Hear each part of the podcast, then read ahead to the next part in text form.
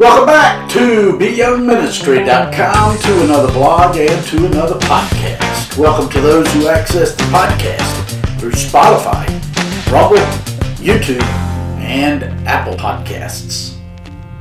Today we continue in our study of the book of Genesis. We're in chapter 24, verses 49 through 58, which reads Now if you will deal kindly and truly with my master, tell me and if not, tell me, that I may turn to the right hand or to the left. Then Laban and Bethuel answered and said, The thing comes from the Lord. We cannot speak to you either bad or good. Here is Rebekah before you. Take her and go, and let her be your master's son's wife, as the Lord has spoken. And it came to pass when Abraham's servant heard their words that he worshipped the Lord, bowing himself to the earth. Then the servant brought out jewelry of silver, jewelry of gold, and clothing, and gave them to Rebekah. He also gave precious things to her brother and to her mother. And he and the men who were with him ate and drank and stayed all night. Then they arose in the morning, and he said, Send me away to my master. But her brother and her mother said, let the young woman stay with us a few days, at least ten. After that, she may go. And he said to them, Do not hinder me, since the Lord has prospered my way. Send me away so that I may go to my master. So they said, We will call the young woman and ask her personally. Then they called Rebekah and said to her, Will you go with this man? And she said, I will go. That's Genesis chapter 24, verses 49 through 58. Today we return to our study of Genesis 24, where Abraham's faith is still on full display. Abraham sent his main servant to his old hometown to find a wife for his son Isaac, and after the servant arrived, he discovered that the Lord had led him specifically to the young woman who would be Isaac's wife. Today we return to the tail end of the conversation that had been going on between Abraham's servant and Rebekah's family. In verses 49 through 51 of today's passage, we read, Now if you will deal kindly and truly with my master, tell me. If not, tell me that I may turn to the right hand or to the left. Then Laban and Bethuel answered and said, The thing comes from the Lord. We cannot speak to you either bad or good. Here is Rebekah before you. Take her and go. Let her be your master's son's wife, as the Lord had spoken. Abraham's servant had told Rebekah's family the story of how his master Abraham sent him to their town to find a wife from among their people. Having given them all the details of how God led him thus, Abraham's servant asked if he could return to his master, Abraham, with Rebekah. The phrase, I may turn to the right hand or to the left, is an idiom, which means that he had other options which he planned to pursue if they were not in agreement in allowing Rebekah to return with him. To this request, Rebekah's dad and brother granted to Abraham's servant Rebekah to be the wife of Isaac. God had led Abraham's servant to, to travel the long distance from Canaan to Mesopotamia to find the beautiful Rebekah to be the wife of Isaac. This is how God works daily in the lives of those who desire to be defined by Him. He divinely orchestrates our lives with all of the twists and turns which seem to be random at the moment. But in the end, we see the tapestry that he is bringing about. As a result, Rebecca not only became the daughter in law of, of Abraham and Sarah, and not only did she become the wife of Isaac, she also became a descendant of the Lord Jesus Christ. Rebecca pictures for us all of those down through the years who have trusted in the Lord Jesus for forgiveness of sin and salvation. Such are known in the scriptures as the bride of Christ, who metaphorically have been adorned by him to be his wife. In verses 52 through 54 of today's passage, we read, And it came to pass when Abraham's servant heard their words that he worshipped the Lord, bowing himself to the earth. Then the servant brought out jewelry of silver, jewelry of gold, and clothing, and gave them to Rebekah. He also gave precious things to their brother and to her mother. And he and the men who were with him ate and drank and stayed all night.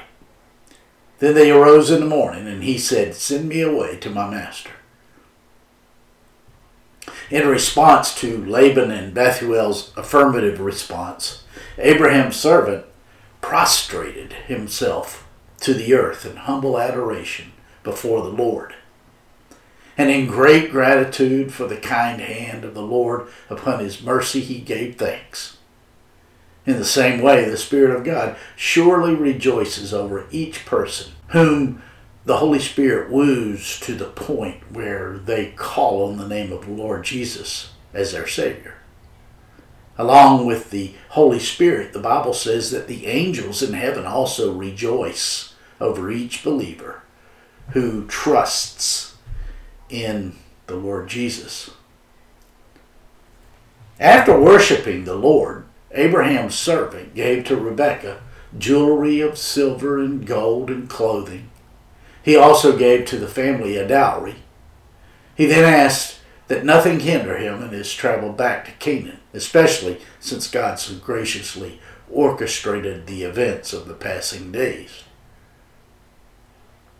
This passage brings up the subject of arranged marriages, which really takes us back to the very first man and woman on the earth, Adam and Eve. It has always been that these types of marriages have been known to last because the love of the couple came through their commitment to one another. Today we place the priority on emotional love first, and this model has shown to fail time and time again. The Bible's model of marriage has always been founded in an unconditional love, not on a selfish love that causes us to look for what is in it for the self. As we have continued to move away from the biblical model, we have increasingly suffered the results of our choices in failed marriages and broken families. This was not God's design because God designed that our marriages be based upon our commitment to one another, not upon the type of love that is based upon fleeting emotions. There's a place for emotion in a marriage, but the feelings must follow the commitment and not the other way around. In verse 55 of today's passage, we read, But her brother and her mother said, Let the young woman stay with us a few days, at least ten. After that, she may go. In our walk with the Lord, we will always, this side of heaven, be presented with possible roadblocks. This is to be expected, and we should not be surprised by them. In fact, I have often discovered that the Lord uses even these things to accomplish His will in the matter. There's a fine line between our faith in the Lord and our trust in the Lord. While our faith is the guiding rudder in our walk with the Lord, our trust is acting on that faith. Faith is believing that God is who He says He is and that what He can do, He will do according to His will. But trust takes things a step further. Trust makes the willful choice to believe that God will do what He promises. One involves the head and the other involves the heart. Faith without trust is not faith. Many believe certain facts about Jesus Christ, but knowing those facts to be true is not what the Bible means when it uses the word faith. The biblical definition of faith requires trust in a commitment to the facts. In verses 56 through 58 of today's passage, we read, And he said to them, Do not hinder me, since the Lord has prospered my way. Send me away, so that I may go to my master. So they said, We will call the young woman and ask her personally. Then they called Rebekah and said to her, Will you go with this man? And she said, I will go the decision to allow Rebekah to go with Abraham's servant had been made. In fact, Rebekah's answer to the question of whether she would go or not was nailed down. Rebekah's answer was one of tremendous faith, both in the providence of God and in the promises of a marriage to a man she had only heard about and she had never seen. Her response to Isaac pictures for us the call of the redeemed and our response to that call.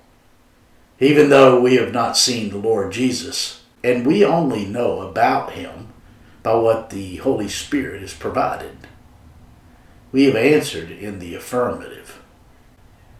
We have been called by the Spirit to an offer that we could not render ourselves.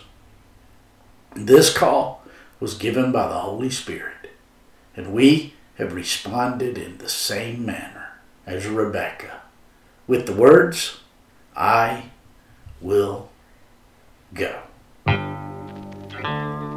My friends, I trust this blog and this podcast are helping you in your walk with the Lord. If I can be of further assistance to you, shoot me an email at byoungministry at gmail.com.